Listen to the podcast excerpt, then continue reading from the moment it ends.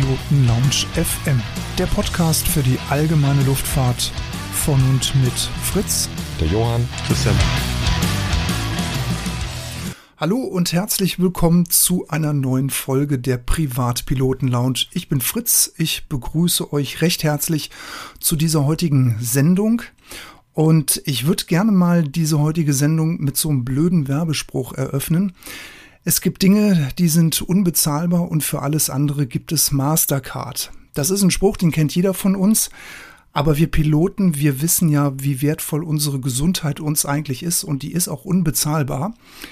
Aber es gibt eben auch kleine Menschen da draußen, die brauchen unsere Hilfe, weil die kämpfen tagtäglich mit ganz schlimmen Krankheiten.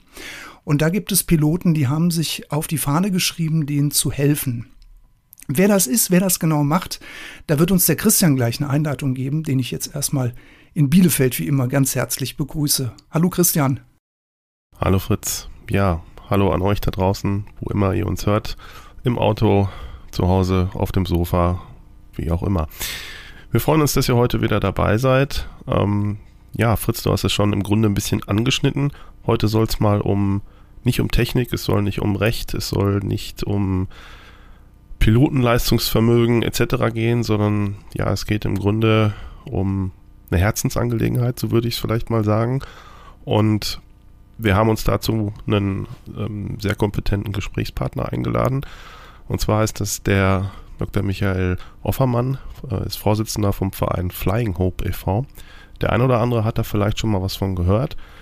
Diejenigen, die da noch nie was von gehört haben, ja, die lernen das heute mal alles so kennen. Ich freue mich ganz recht herzlich. Herr Dr. Offermann, stellen Sie sich doch einfach mal bitte uns vor. Ja, sehr gerne. Dankeschön für die Einladung und allerbeste Grüße an alle Kolleginnen und Kollegen aus dem Cockpit. Dies aus Essen hier, allerdings nicht aus dem Cockpit, sondern aus meinem Arbeitszimmer. Was mich angeht, ich habe die Freude und die Ehre, seit kurz vor Weihnachten zum Vorstandsvorsitzenden von Flying Hope gewählt worden zu sein.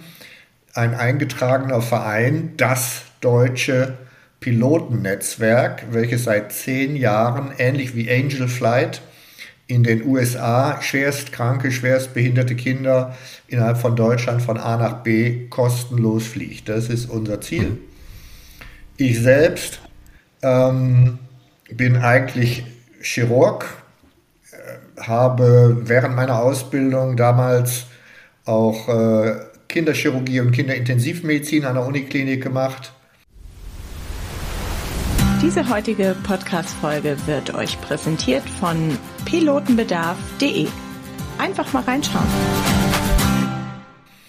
Wollte eigentlich mein Leben lang Lufthansa-Pilot werden. Die haben mich damals wegen meiner Brille nicht genommen. Kurz danach durften Leute mit doppelt so starken Brillen ins Cockpit kommen. Dann wollte ich zur Luftwaffe. Die haben mich nicht genommen, weil ich zu dem Zeitpunkt schon 2 Blomben hatte. Dann hieß es ja, aber wenn in einem Kampfjet die Druckkabine wegfällt und die Blomben fliegen raus, dann haben sie Schmerzen und sie können sich nicht mehr um ihren Auftrag kümmern. Da war ich dann so stinkig, da musste ich dann zwangsläufig Medizin studieren und habe mir durch alle möglichen Jobs damals als erstes meinen PPL verdient.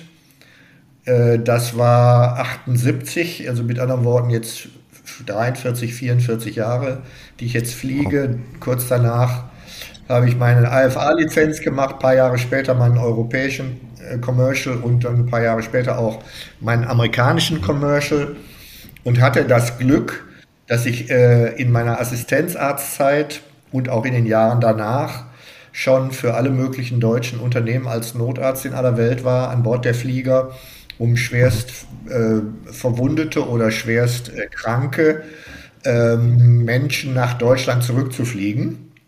Und da hatte ich dann auch schon als Nichtverdiener oder als schlechtester Verdiener der ganzen Klinik die Chance, schon mal eine Turboprop oder auch einen zweistrahligen Jet mal von rechts zu fliegen. Und egal, wo ich in der Welt gewesen bin, Afrika, Asien, ich habe mich immer gefragt, wieso kommt denn hier so wenig von dem Geld an, was in Deutschland in Spenden sich sammelt? Und aus diesem Grunde habe ich selbst irgendwie mich nie in der Lage gesehen, Geld zu spenden, weil ich dachte, meine Güte, wenn die Unternehmen einen riesigen Prozentsatz für ihre eigene Verwaltung nehmen, besser nicht.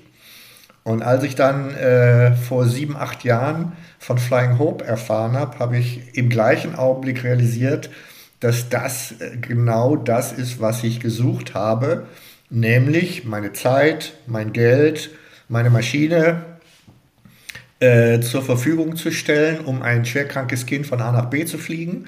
Denn wenn man dann landet, das Kind steigt aus oder wird rausgetragen, wird in ein Taxi oder in einen Krankenwagen gesetzt, dann habe zumindest ich den Eindruck, dass meine Spende im gleichen Augenblick 100%ig angekommen ist, und es tut total gut, wenn man dann sieht, wie glücklich die Familien und wie glücklich, wenn es überhaupt möglich ist, auch die Kinder sind. Das ist mein Hintergrund. Ja, ich glaube, das geht ja vielen von uns, die sich irgendwo auch ehrenamtlich engagieren, dass man sagt, wenn man wirklich es selber auch nur tut und statt irgendwo Geld hinzuschicken, dass man da sofort die Wirkung sieht und das dann nochmal einen ganz anderen Stellenwert bekommt, genau. Und dass man da natürlich auch Dinge tut, ja, wo man zum einen natürlich auch eine Fähigkeit vielleicht für hat, die man mitbringen kann, aber auch, die einem sicherlich auch irgendwo Spaß macht, und so kann man natürlich auch viele Dinge miteinander verbinden. War das mal auch grundsätzlich der ursprüngliche Gedanke damals bei der Gründung dieses Projektes? Nein, die beiden Gründer, das waren zwei Lufthanseaten, haben in Amerika Angel Flight kennengelernt. Das ist ebenfalls ein gemeinnütziger Verein, also ein amerikanisches Analogon.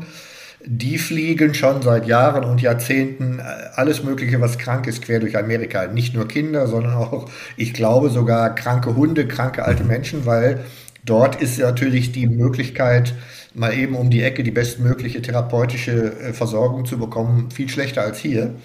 Und die beiden Herren, die damals den Verein gegründet haben, Respekt, haben also die Idee von Angel Flight in Form von Flying Hope hier in Deutschland gegründet. Ziemlich genau 10 Jahre her. Interessant. Und die Entwicklung seitdem, wie würden Sie das so beschreiben? Sie haben gesagt, seit 7, 8 Jahren ist Ihnen das selber auch ein Begriff und waren dann wahrscheinlich dann auch in dieser Zeit selber als Pilot erstmal dabei und dann jetzt bis heute dann in den Vorstand. Wie würden Sie so die ganze Entwicklung sehen? Also in den ersten Jahren hat die Entwicklung schon tolle Fortschritte gemacht. Insofern all die Mitglieder, Spender gefunden worden und natürlich auch Flüge gemacht worden sind. In den letzten Jahren war es so, dass die beiden Herren also offensichtlich durch ihre Jobs so dermaßen belastet waren, dass die Zeit, die für Flying Hope verwendet wurde, eher relativ klein war. Deswegen ist der Verein so ein kleines bisschen auf einem Niveau zum, in Anführungsstrichen, Erliegen gekommen. Wir haben zwar natürlich auch in den letzten beiden Jahren zu Corona-Zeiten ungefähr 50 bis 60 Flüge im Jahr gemacht, aber meines Erachtens gemessen an der Anzahl der potenziellen Kinder, die alle solche Transporte dringend bräuchten, ist das in Deutschland ein Tropfen auf den heißen Stein. Und die beiden Jungs oder der frühere Vorstand hat ganz gerne gesagt, hey, wir finden es ganz toll, wenn ein neuer Vorstand sich mal wieder in Anführungsstrichen richtig intensiv darum kümmert. Und das sind letztlich auch die Zielsetzungen des neuen Vorstands. Viel mehr Mitglieder, viel mehr Flüge und natürlich dann letztlich auch Supporter, Spender, was auch immer. Vielleicht können wir da ja heute ein bisschen was zu beitragen. Das würde uns auf jeden Fall freuen. Ja, also ein gutes Stichwort. Wo findet man den Verein? Also ansässig und was ist beste Anlaufstelle? Dann wahrscheinlich Internet und oder wie? Also wie genau? Wir sind in Düsseldorf ansässig. Die Geschäftsstelle ist in Düsseldorf. Sie finden uns unter www.flyinghope.de. Da steht alles, was wissenswert ist. Es sind sogar, die Familien sind alle damit einverstanden, es sind sogar jeweils Hinweise auf die Flüge der ganzen 7, 8, 9, 10 Jahre. Gesehen, das ist, ja. Und wir haben schon relativ neu jetzt auf der Homepage auch eine Branche für sehr, sehr extrem seltene Krankheiten. Das heißt, die Eltern beschreiben auf dieser Seite, wie sie selbst als Eltern nicht medizinisch mit dieser extrem schwierigen Erkrankung ihres Kindes umgehen, was dazu schon geführt hat, dass manche Eltern aus Deutschland, die vielleicht ein Kind hatten, was von 2, 3, 4, 500 die identische Krankheit hatte, dass die plötzlich auf die Idee gekommen sind, dass es sich bei den Symptomen ihres Kindes um die und die Krankheit handeln könnte und sind ein ganzes Stück weitergekommen. Da sind wir total happy drüber. Und die Die Selbsthilfegruppen, die es für alle diese Krankheiten gibt, die sind natürlich auch total happy, wenn die von uns erfahren. Und deswegen ist es toll, dass die Kommunikation jetzt viel breiter wird, weil die brauchen natürlich auch Spezialisten, die diese seltenen Krankheiten am besten betreuen und therapieren. Ja.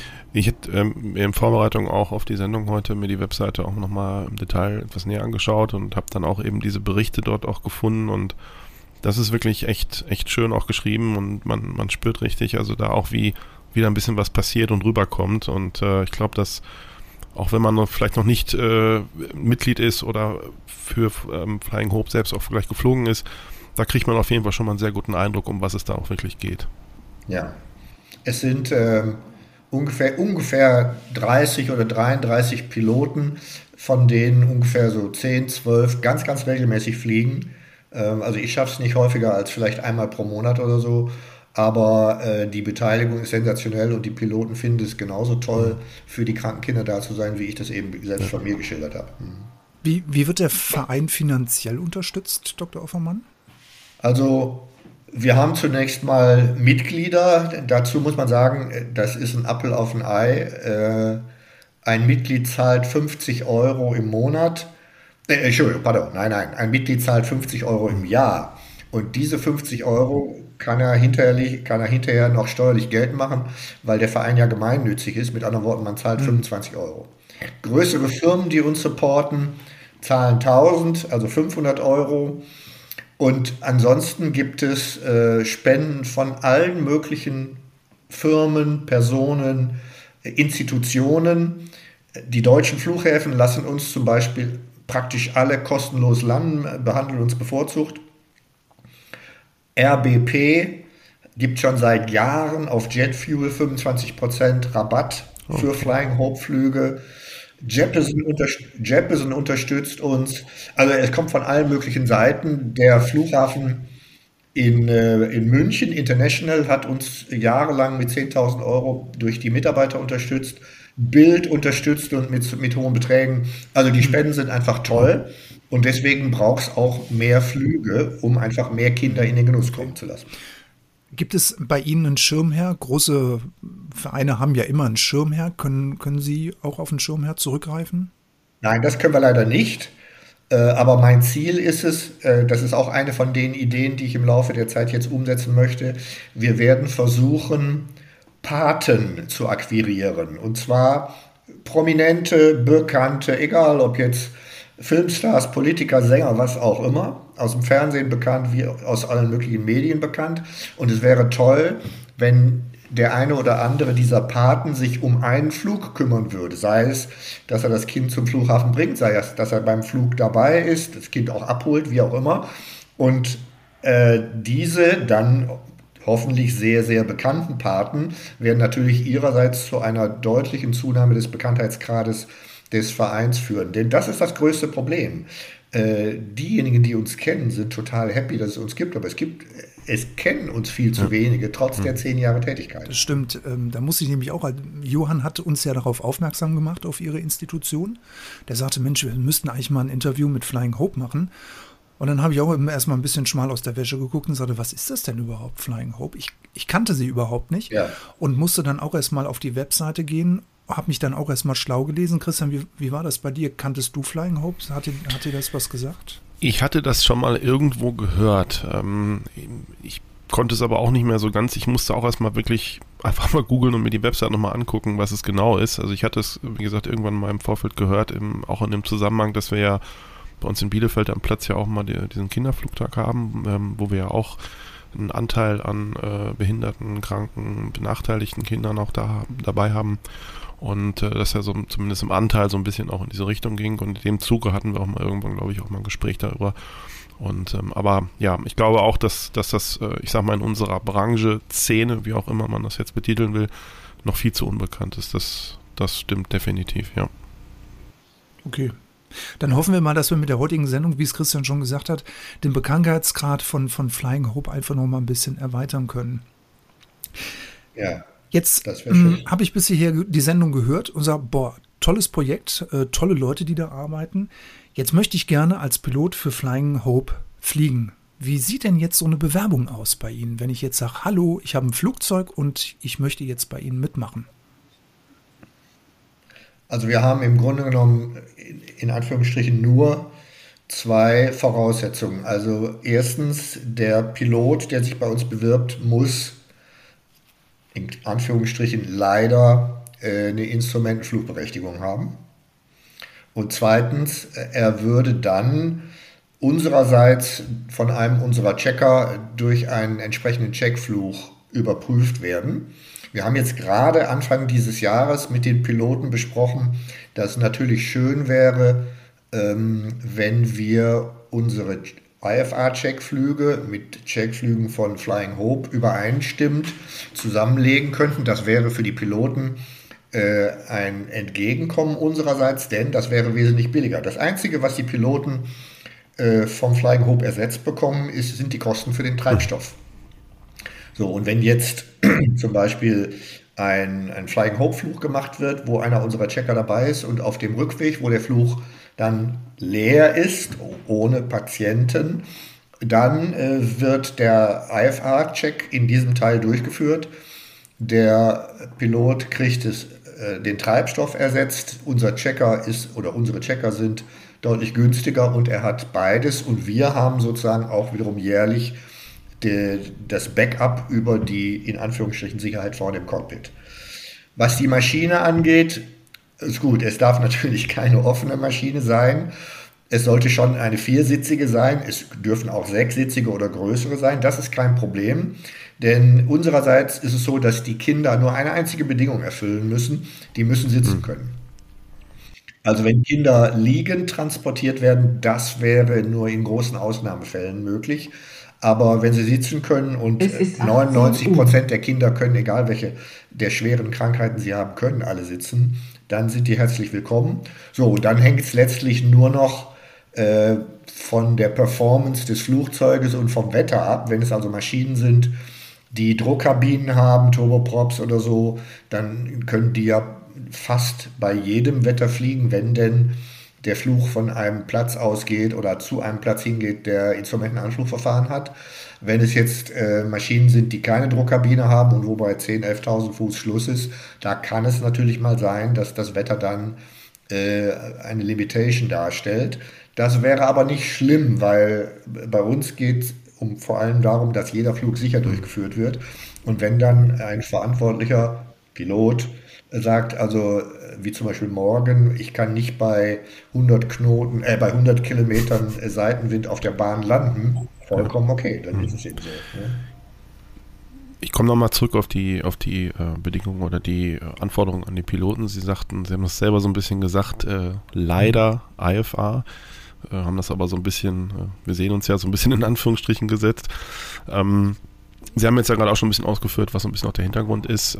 Das heißt aber, es gibt ja viele verschiedene Arten von Flügen, die man für diese Kinder ja auch durchführen kann.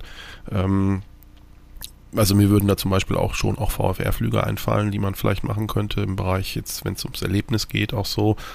Das spielt aber im Moment bei Ihnen keine Rolle. Oder vielleicht noch nicht, oder? Doch, im Ausnahmefall schon.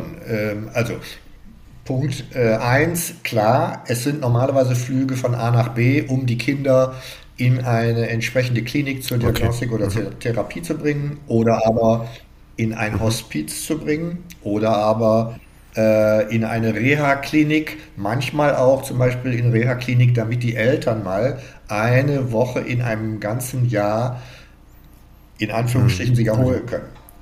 Das ist alles das ganz Normale. Aber wenn schwerkranke Kinder oder auch Jugendliche ein einziges Mal fliegen möchten, in Anführungsstrichen, kann man kaum glauben, bevor sie sterben oder einen bestimmten Wunsch haben, dann machen wir das natürlich auch. Also ich habe schon einen 21-Jährigen, der schwerste Muskeldystrophie hatte und wo klar war, dass der in absehbarer Zeit sterben würde, den habe ich natürlich an Bord genommen und habe den eine halbe Stunde lang durch einen, bei wunderschönem Wetter, einen VFR-Rundflug übers Ruhrgebiet seinen Wunsch erfüllt. Oder wir haben auch schon ein kleines Mädchen als Geburtstagsgeschenk, die war 4 oder 5 Jahre alt, nach Dresden geflogen. Da war in Dresden ist so ein ganz spezielles Museum für Kinder. Da werden, glaube ich, Kleidung und Ausrüstungsgegenstände von Märchen werden da im Original gezeigt. Die Kleine ist von uns hingeflogen, weil sie sich das unbedingt gewünscht hat. Und 4 Wochen später ist sie gestorben. Also das machen wir natürlich auch. Okay.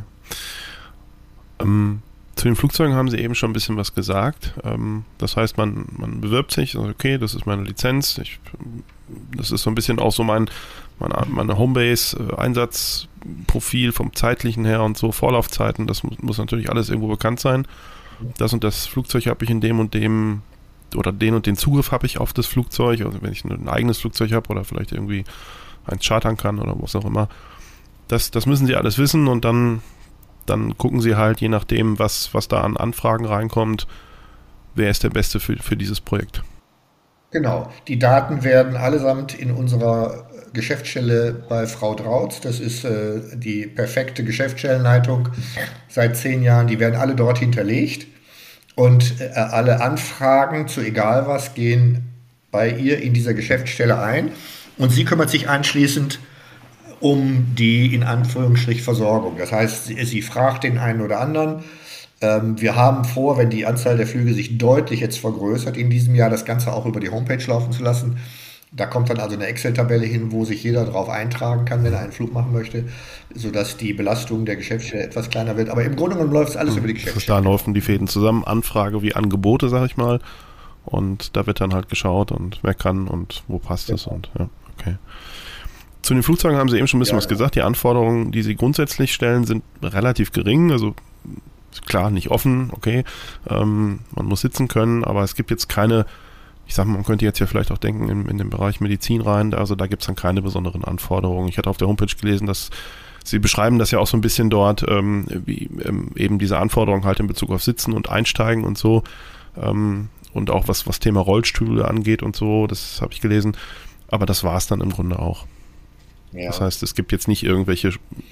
Das hängt wiederum schwer vom Kind ab, also wenn man zum Beispiel einen Rollstuhl zusammenklappen muss, dann ist natürlich sowas gut geeignet bei einer Maschine, die eine separate Tür hat, sodass es nicht alles über die Tragfläche geht, um zum Beispiel in eine Piper Arrow zu kommen oder so. Aber wenn die Kinder krank im Kopf sind, wenn die irgendwelche zerebralen Störungen haben oder und können aber in Anführungsstrichen laufen, dann können die selbstverständlich auch über die Tragfläche einsteigen. Das ist kein Problem. Da ist die Barbara Drauz schon relativ fit, sagen zu können, für diese Krankheit, für dieses Problem ist ein solcher Flugzeugtyp oder ein solcher Flugzeugtyp. Ja, heute brauchen wir eine Bonanza hinten mit einer großen Tür, um dann zum Beispiel... Dann, ja. Genau. Also das auch dann. Also zum Beispiel jetzt am Sonntag habe ich einen Flug von Essen nach Hamburg. Das ist ein Kind mit einer extrem seltenen Erkrankung sekundär des Gehirns. Da geht es zunächst mal um die Stoffwechselerkrankung. Die wirkt sich aber aufs Gehirn aus. Der Kleine ist jetzt, glaube ich, so 7 oder 8, meine ich. Und das Gehirn sagt dem Körper, dass der Körper sich immer strecken muss. Immer. Der kann keine paar Minuten in einem Sitz sitzen, dann fängt er an zu heulen und er kann es nicht verhindern, wenn er sich komplett streckt. Gut, sowas geht nicht in einer Cessna hinten oder in einer kleinen Piper hinten. Das heißt, in so einem Fall braucht er die Möglichkeit, sich in der Maschine hinstellen zu können. Also hat Frau Drauz mich gefragt. Gut, aber wie gesagt, das hängt einzig und allein vom Krankheitsbild des Kindes ab. Wenn ich jetzt, also über den, wie ich Pilot werde, haben wir gerade drüber gesprochen. Wenn ich jetzt fliegen möchte, also wenn ich jetzt zum Beispiel Eltern bin und sage, Mensch, das wäre doch was. Was ist da der beste Weg? Ja, auch da geht es wiederum über die Geschäftsstelle. Beispiel, letzte Woche Samstag habe ich einen Tag bevor in Norddeutschland dieser riesige Sturm wieder aufkam, habe ich dann einen Flug einen Tag vorverlegt. Die Eltern mussten mit dem Sohnemann nach Rostock. Und zwar deswegen, weil die frühere leitende Oberärztin der Uniklinik in Berlin Chefärztin in Rostock gewesen ist. Und die ist die Spezialistin wiederum für eine ganz, ganz seltene Darmerkrankung. Also bei den kleinen Kindern wird der Dickdarm entfernt. Die haben dann vom Kindesalter an haben die schon einen künstlichen Darmausgang. Und das wird optimal zurzeit in Rostock behandelt. Mit anderen Worten, die Eltern hatten zufällig von uns erfahren, haben sich darum gekümmert, Barbara Drauz hat es auf den Weg gebracht und dann haben wir die an dem Samstag nicht nach Rostock fliegen können, weil dieser Militärplatz samstags geschlossen hat. Okay. Da mussten wir die Armee nach Stralsund fliegen, halbe Stunde, dreiviertel Stunde entfernt und eine Stunde später waren sie dann in der Klinik. Und kaum, dass das bekannt wurde, hat die Selbsthilfegruppe für dieses Krankheitsbild hat uns angerufen und hat gesagt, oh wow, wir haben das gerade von der Familie so und so erfahren, dürfen wir uns in absehbarer Zeit ebenfalls an sie wenden. Und als Effekt haben wir jetzt schon die nächsten 2 Flüge aus Süddeutschland nach Rostock zu dieser Kollegin, die wohl die größte Erfahrung in Deutschland mit der Operation solcher Krankheitsbilder hat. So geht's. Ja, Wahnsinn. Klar, das spricht sich natürlich dann bei solchen seltenen Krankheitsbildern dann eben über solche kleinen Gruppen dann natürlich sehr schnell rum. Ne? Ja. Super. Ja. Also Mundpropaganda ist dann bei Ihnen auch ein ganz wichtiger Punkt dann wahrscheinlich, ne? Unbedingt, ja klar. Wir haben auch noch eine andere Möglichkeit der Propaganda, das haben wir jetzt auch gerade schon entwickelt in den letzten Wochen. Und zwar erstens haben wir Bordkarten entwickelt. Okay. Das heißt, die Bordkarte, um bei Flying Hope an Bord zu kommen, die liest sich, ich liebe es, ich freue mich und ich bin stolz drauf, bei Flying Hope an Bord kommen zu können. Die sieht aus wie eine Lufthansa-Bordkarte. Davon haben wir ein paar tausend gesponsert bekommen von einer der schönsten Werbeagenturen Deutschlands. Und die verteilen wir jetzt. Also wer Bordkarten haben möchte, gar kein Problem, kann die verteilen. Das ist sicherlich ein ganz toller Zugang, unmittelbar. Und das Zweite, die gleiche Werbeagentur hat jetzt uns ein paar Roll-Ups, also eine Art Leinwände gebaut, gedruckt. Und da gibt es schon jede Menge ärztliche Kollegen, eine Klinik, wo wir die für 4 Wochen, 6 Wochen hinstellen mit Bordkarten zusammen, sodass die Besucher dort, einerseits die onkologische Uniklinik hier in Essen, andererseits Kinderärzte in Süddeutschland, die wollen diese Roll-Ups wollen die hinstellen, Bordkarten drunter legen und möglichst vielen Patienten empfehlen, sich bei Flying Hope sozusagen einzutragen, Mitglied zu werden oder, wenn es denn nötig ist, auch uns in das ist eine schöne Idee. Schöne Werbekampagne, um sie einfach noch ein bisschen nach vorne zu bringen. Ja. Die Bordkarte sieht man übrigens auch auf ihrer Homepage, ne? Also oben ist sie nochmal abgebildet da. Ja, genau, die haben wir jetzt neuerdings auf ihre Homepage gepackt, genau. Mhm. Sie haben es eben schon so ein bisschen anklingen lassen. Die Frau Drauz ist der Dreh- und Angelpunkt bei Ihnen im Büro, die sich um alles kümmert. Genau. Wie sieht denn so eine normale Woche bei Flying Hope aus? Wie dürfen wir uns das vorstellen bei Ihnen? Naja, also was die Geschäftsstelle angeht, die hat pausenlos zu tun. Die hat mit Familien zu sprechen, die hat mit Kliniken zu sprechen, die hat mit uns zu sprechen und natürlich auch das Ganze zu planen. Bei mir sieht es so aus, also wir kriegen unsere Flüge, wenn die denn planbar sind, kriegen wir die in aller Regel so 2-3 Wochen vorher, die Anfrage. Und wenn wir dann Ja sagen, ist gut. Ja, und dann kommt es einfach nur darauf an, dann zu diesem Zeitpunkt auch die Flugplanung und alles Mögliche fertig zu haben. Und dann geht's los. Also mit anderen Worten, wir sind als Piloten relativ moderat belastet, es sei denn an dem Tag, wo der Flug dann stattfindet. Gut, im Vorstand haben wir zurzeit ein bisschen mehr zu tun, aber den größten Job hat die Geschäftsstelle. Wie ist das eigentlich jetzt? Sie haben ja mit Menschen zu tun, die mit dem Tod einen Wettlauf haben. Im schlimmsten Sinne. Jetzt sind Sie Arzt, Sie kennen die Hintergründe, Sie können damit vielleicht noch ein bisschen anders umgehen. Aber wie gehen denn die Piloten, wie gehen denn zum Beispiel auch die Geschäftsstelle mit diesen Schicksalen, die es da von diesen kleinen Menschen gibt? Wie geht man damit um? Haben Sie da irgendwie Hilfe, die Sie von außen bekommen, also gerade in psychologischer Hinsicht? Ja, wir haben gerade vor, ich glaube, 14 Tagen haben wir ein erstes Zoom-Seminar von Flying Hope für unsere Piloten veranstaltet. Und da habe ich 2 Vortragsvorschläge gemacht, Vorträge, die ich auch an ganz anderen Stellen unterrichte. Der eine Vortrag geht um das Thema, wie komme ich im Cockpit mit nicht systemimmanenten Stress klar. Nicht systemimmanenter Stress ist Stress, den man von außen mit an Bord ins Cockpit bringt. Das ist nicht der Stress, den das Cockpit sowieso schon hervorruft. Ja. Der ist ja groß genug. Ja. Und dieser nicht systemimmanente Stress, den ich mitbringe, da muss man auf ganz bestimmte Art und Weise mit umgehen, sonst geht das gar nicht. Bei mir persönlich ist es so, ich fliege niemals ohne Co-Piloten. Und zwar deswegen, nicht, dass ich nicht alleine fliegen könnte, aber ich weiß ganz genau, wenn hinten irgendwas passiert mit dem Kind, dann wüsste ich in der gleichen Situation nicht, worum ich mich kümmern müsste, ob nach hinten oder ums Cockpit. Und deswegen fliege ich nicht alleine. Das ist auch ein Gesprächsthema gewesen, was wir bei dem Seminar da abgehandelt haben. Also wir würden uns freuen, wenn auch die anderen Piloten alle mit Co-Pilot fliegen. Und einer von den Kollegen, der auch häufig fliegt, der fragte dann, ob wir denn mal einen Vortrag machen könnten, in welcher Situation wie mit einem Krankheitsproblem umzugehen ist. Also ganz banal, das Kind bekommt einen epileptischen Anfall. Wie muss der Pilot in so einer Situation entscheiden? Oder aber bei Kindern, wo zum Beispiel die Sauerstoffsättigung gemessen wird, man sieht, die Sauerstoffsättigung geht runter. Man hat nur noch 85%. Und dann? Also da gibt es so ganz viele Fragen, und da wird einer der nächsten Vorträge in einem der nächsten Seminare von uns drüber laufen. Ich werde denen versuchen zu erklären, wie in den wesentlichen Fällen, vielleicht 10 Stück oder so, die passieren können, wie in einem solchen Fall am besten vorne im Cockpit gehandelt wird. Der einzige Vorteil, der existiert, ist, dass die Kinder ja niemals alleine sind. Da ist entweder immer ein Elternteil, fast immer die Mutter dabei, und die haben natürlich sehr, sehr große Erfahrungen im Umgang damit. Und oder aber ein Pflegepersonal. Das heißt, es ist auch die gesamte Ausrüstung dabei, die im Zweifelsfall benötigt wird, um das Kind kurzfristig dann sozusagen zu supporten, zu therapieren, wie auch immer.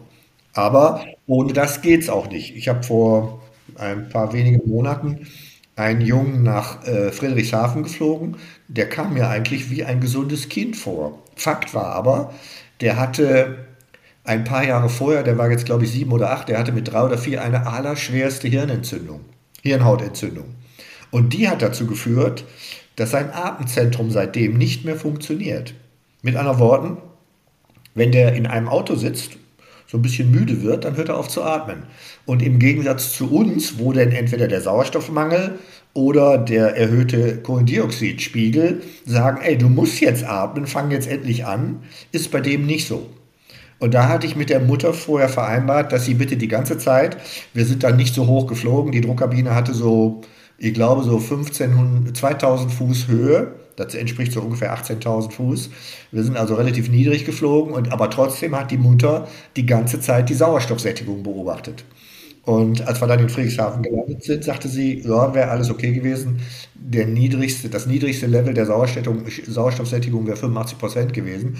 Und damit sind wir gut klargekommen. Wenn das weniger geworden wäre, hätte der eine Beatmungsmaske mit Sauerstoff bekommen müssen. Und ein anderer Vortrag, den ich jetzt kostenlos in Anführungsstrichen anbiete, die medizinischen Regularien, die man kennen sollte, wenn man zum Fliegerarzt geht, die sind in den letzten Jahren so unglaublich komplex geworden. Wenn man das liest, ist unvorstellbar, was die Fliegerärzte alles fragen müssten und was sie im Grunde genommen hinterfragen müssten, wenn sich rausstellt, wow, ganz banales Beispiel, da ist tatsächlich ein Passus, dass Kaffee trinken bei Piloten okay, aber wenn jetzt jemand den ganzen Tag Kaffee trinkt, dann muss der Fliegerarzt anfangen und gucken, welche Auswirkungen das hat. Eine Katastrophe. Und da gibt es unglaubliche Mengen an Falltreppen sozusagen, die auch einen Vortrag wert sind. Und die werde ich also meinen Kollegen auch alle mal vortragen, damit die so ein bisschen darauf achten, dass das Medical, eigentlich ist der Fliegerarzt, sollte der beste Freund sein, weil ohne den geht's nicht. Aber man darf den natürlich auch nicht jetzt sozusagen unter Druck stellen, und deswegen ist es gut, wenn man die wesentlichen Dinge, die zum Medical führen, wenn man die auch schon mal gehört hat. Ja. Wie viele Kollegen sind denn in der prekären Situation wie Sie, die Pilot und gleichzeitig Arzt sind? Sind Sie da der Einzige oder gibt es da noch? Nein, außer mir noch einer. Alle anderen haben von Medizin gar nichts am Hut sozusagen. Und da, genau für die ist es absolut notwendig, auch mal klar zu machen, was denn so eine Krankheit bewirken kann und wie man im schlimmsten Falle mit einem Notfall umgeht in dem Fall. Mhm. Die Frage konnte ich gut verstehen, habe mich gewundert, dass da noch nie drüber geredet worden ist. Aber wir werden das tun in absehbarer Zeit. Also ich finde das auch sehr gut, dass Sie das auch auf diesen Punkt nochmal so intensiv eingehen, weil wenn man das hört, Flying Hope, wir kümmern uns um kranke Kinder, wir tun was Gutes in Anführungsstrichen, beziehungsweise nicht in Anführungsstrichen, natürlich tun sie was Gutes, aber vielleicht ist natürlich auch manchmal so ein bisschen die Gefahr dabei, dass der eine oder andere sich das ein bisschen zu einfach vorstellt. Und Genau die Punkte, die Sie gerade ausgeführt haben, die sind ja sehr gut nachvollziehbar. Also gerade als Sie sagten, fliegen nur mit Co-Pilot. Klar haben die eine Begleitung dabei, also entweder Pflegepersonal oder Eltern, aber das sind ja meistens auch Menschen, die vom Fliegen in kleinen Flugzeugen keine Ahnung haben. Ne? Und, auch um die muss ich mich am Ende auch kümmern. Ne? So. Ja. Und irgendeiner muss das Flugzeug fliegen. Ne? Und von daher, also finde ich super, und auch die begleitenden Angebote, die Sie angesprochen haben, dass Sie versuchen, da zu sensibilisieren, ist natürlich sehr professionell, muss man ganz klar sagen. Ja gut, das ist nichts anderes als eine Konsequenz daraus, dass ich auch Mediziner bin, abgesehen vom Pflegen. Früher gab es das nicht, und natürlich, man muss auch fairerweise sagen, Flying Hope ist ja zunächst mal das Netzwerk oder der Verein, der die Flüge organisiert bzw. verteilt. Wir haben ja in Anführungsstrichen mit der eigentlichen Ausführung des Fluges hat Flying Hope nichts zu tun. Wir sind keine Fluggesellschaft. Aber um natürlich diese Diskrepanz deswegen nicht irgendwie entarten zu lassen, deswegen sind solche Sachen einfach nötig. Wir müssen uns auch um die Anforderungen unserer Piloten kümmern, ist ja ganz klar. Ja, am Ende steht der Name ja auch darüber, ne? Irgendwo, das ist ja... Genau, ja, richtig, ja. Gibt es eigentlich auch Geschichten, schöne Geschichten, dass Kinder vielleicht mal diesen Wettlauf gewinnen und dann mit ihnen oder dem Piloten auch weiterhin darüber in Kontakt bleiben? Ja, das gibt's. Stellen Sie sich vor, ein Kind hat eine besondere Krankheit und lebt, nehmen wir mal ein Beispiel, im Süden von Deutschland. Oder jetzt im April fliege ich ausnahmsweise mal, da haben wir jetzt letztens drüber gesprochen. Normalerweise fliegen wir nur innerhalb von Deutschland. Jetzt im April fliege ich ausnahmsweise ein Kind aus Klagenfurt nach Rostock. Dieses Kind hat die gleiche genetische Erkrankung des Dickdarms wie der kleine Junge, den ich letzte Woche Samstag geflogen habe. Und das liegt daran, dass eben eine der besten Versorgungen für diese Krankheit in Rostock stattfindet. Mit anderen Worten, wenn es zu einem möglichst frühen Zeitpunkt gelingt, ein Kind mit einer extrem seltenen Erkrankung irgendwo in Deutschland unterzubringen, wo die bestmögliche Versorgung für dieses Krankheitsbild besteht, dann besteht auch die Möglichkeit, dass das Kind entweder länger lebt oder sogar gesund wird. Nur wenn die Familie nicht die Möglichkeit hat, mal eben 1500 Kilometer schnell irgendwo hinzufahren, weil das mit dem Auto nicht geht und weil das mit dem Zug nicht geht und mit dem normalen Flieger sowieso gar nicht, dann hat das Kind schlechte Karten. Und da gibt es tatsächlich ein paar wenige, aber es gibt ein paar Beispiele, wo die Kinder durch die optimale Versorgung gesund geworden sind, einerseits, und wo die Kinder durch die entsprechende Versorgung deutlich länger gelebt haben, als es sonst der Fall gewesen wäre, ja. Also es gibt durchaus Happy Ends bei Ihnen. Es gibt Happy Ends. Und es gibt natürlich chronisch kranke Kinder, wo nicht jetzt, sagen wir mal, primär die Gefahr besteht, dass sie eventuell sterben, aber wo die chronische Erkrankung natürlich zu einer Belastung der Familie führt, die kleiner wird, wenn die Behandlung optimiert wird. Auch aus diesem Grunde. Denn ich meine, man kann sich nicht vorstellen, wie groß die Belastung einer Familie ist, die ein Kind im schlimmsten Falle sogar von 2 oder von 3 hat, was 24 Stunden rund um die Uhr, 365 Tage im Jahr Zuwendung braucht. Das Schlimmste dabei ist, dass die anderen Kinder und alle anderen darunter so leiden, weil ist doch klar, dass das Spektrum dieses kranken Kindes ist dasjenige, was zählt, und die anderen kommen leider an zweiter Stelle. Das lässt sich gar nicht anders machen. Und solchen Familien... Ja, natürlich. Und solchen Familien zu helfen, ja, ich meine, besser geht's nicht. Sie hatten es zu Anfangs angesprochen, man kann sie mit Spenden natürlich unterstützen. Geld, klar, das ist immer wichtig bei solchen Sachen. Gibt es aber denn noch andere Möglichkeiten, Sie zu unterstützen? Brauchen Sie noch irgendwie helfende Hände, wenn jetzt jemand sagt, gut, ich habe jetzt kein IFA, also als Pilot komme ich jetzt nicht in Frage, aber wie kann man Ihnen noch unter die Arme greifen, wenn Sie noch helfende Hände bräuchten? Also in jeder Beziehung. Zum Beispiel Microsoft unterstützt uns nur auf eine Anfrage. Ich habe Microsoft angeschrieben, wir bräuchten eine Cloud, um die ganzen Daten in die Cloud zu packen. Prompt unterstützt uns Microsoft. Zoom, da wollten wir diese Seminare buchen, hat sofort gesagt, 1 Jahr lang kostenlos für praktisch beliebig viele Personen, ich glaube 200 oder so, Seminare, egal wie lange sie dauern. RBP, Jeppesen, alle möglichen unterstützen uns und auch zum Beispiel die Bordkarte und Visitenkarten, die jetzt genauso erstellt worden sind oder auch dieses Roll-Up, hat die Werbeagentur für uns kostenlos gemacht. Also es gibt jede Möglichkeit dann, wenn Flying Hope irgendwas braucht, uns diesbezüglich zu unterstützen. Was ich, seitdem ich jetzt da sozusagen Vorsitzender bin, versuche zu vermeiden, ist, dass Firmen, die für Flying Hope arbeiten, dass die Rechnungen schreiben und in Anführungsstrichen, das ist nicht negativ gemeint, aber in Anführungsstrichen von Flying Hope profitieren. Das darf nicht sein. Ich finde auch, dass Maschinen geschartert werden und die Verscharterer uns Rechnungen schreiben, die zwangsläufig irgendeine Art von Profit beinhalten. Das soll und darf in Zukunft eigentlich auch nicht mehr sein.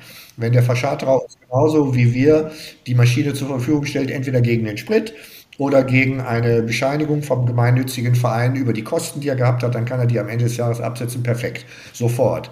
Aber Rechnungen, das ist irgendwie so eine Gefühlssache von mir, Rechnungen an einen gemeinnützigen Verein zu stellen, finde ich schwierig.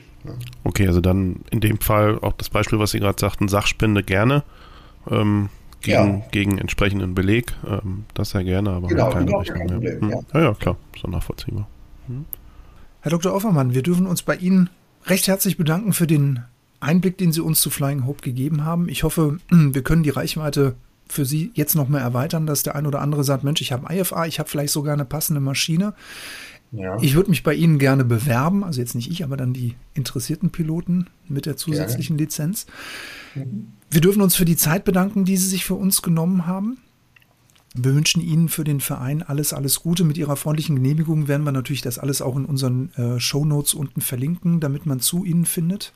Sehr gerne. Damit Sie weiterhin eine schöne, große Auslastung erfahren und vielen kleinen Menschen da draußen, die so tapfer kämpfen, weiterhelfen können.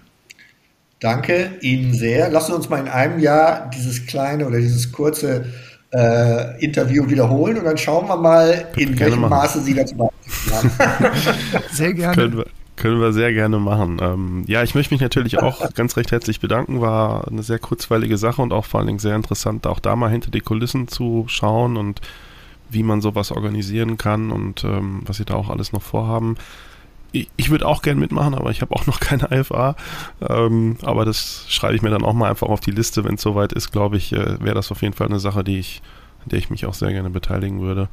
Und dann melden Sie sich einfach mal und fliegen mal als Co-Pilot mit. Ja, okay, oder so. Das ist auch interessant. Okay, auch nochmal ein guter Hinweis an der Stelle, dass, wenn das natürlich auch noch eine Option ist, weil das, glaube ich, nochmal den Kreis nochmal deutlich erweitern kann, natürlich auch von Interessierten. Ja, und wer weiß, wenn die dann irgendwann auch mal upgraden, dann sitzen sie halt links. Dann ist auch gut. Selbstverständlich, klar, ja. Ganz genau. Ja, wir packen natürlich auch diese ganzen Infos, auch den Link nochmal zur Flying Hope Webseite in die Shownotes und wie immer würden wir uns natürlich auch sehr darüber freuen, wenn ihr sagt, Mensch, das, was die Jungs da immer machen, das gefällt mir eigentlich ganz gut, dann freuen wir uns über eine Bewertung auf iTunes, auf Spotify, das erweitert unsere Reichweite ein bisschen und auch Feedback, also wenn ihr einen Kommentar schreibt, dann wir lesen uns das auch immer sehr gern durch und wir kriegen inzwischen auch einiges auch über E-Mail an unsere feedback@privatpilotenlaunch.fm und da kommen auch jetzt inzwischen mal so Themenvorschläge rein, was wir ganz toll finden und da würden wir uns natürlich auch freuen, wenn das schön so weitergeht. Wir können uns auch unterstützen, ebenfalls. Also ich sag mal so, als Dankeschön für dieses Interview hätte ich kein Problem, in irgendeinem Seminar zum Beispiel auch mal den Vortrag vorzuführen hier, wie gehe ich mit nicht systemimmanenten Stress im Cockpit um. Ja, also halbe Stunde Vortrag für alle Piloten, egal welcher Couleur, sicherlich sehr, sehr interessant. Aber auch für Motorradfahrer zum Beispiel. Ja, ich glaube, das lässt sich auf diverse Lebensbereiche anwenden dann am Ende. Aber kommen wir gerne mal drauf zurück. Also das lässt sich sogar im OP anwenden. Ja, definitiv. Wenn ich mit zu viel nicht systemimmanenten Stress in den OP gehe, soll ich besser nicht operieren. Das glaube ich allerdings auch. Ja, das sind doch schöne Schlussworte. In diesem Sinne freuen wir uns, dass ihr wieder dabei wart und uns eure Aufmerksamkeit geschenkt habt. Fritz, hast du noch was zu sagen? Nein, eigentlich nur der Verweis auf unsere Hörerreise vom 26. bis 29. Mai diesen Jahres. Ich rühre weiterhin die Werbetrommel. Wer sich noch anmelden möchte, gerne an die feedback@privatpilotenlounge.fm. Einfach mit dem Hinweis, ich bin einverstanden, dass wir euch in den Mailverteiler mit aufnehmen dürfen, und dann würden wir uns freuen, wenn wir uns auch etwas größerer Beliebtheit dann erfreuen dürfen und noch mehr Reichweite bekommen, dass noch mehr Maschinen dazukommen. Ansonsten, ja, meine Bitte an euch, bleibt gesund, passt gut auf euch auf. Always many happy landings. Bis zum nächsten Mal. Der Fritz. Von mir auch, der Christian. Dankeschön. Schönen Abend. Schönen Abend. Tschüss.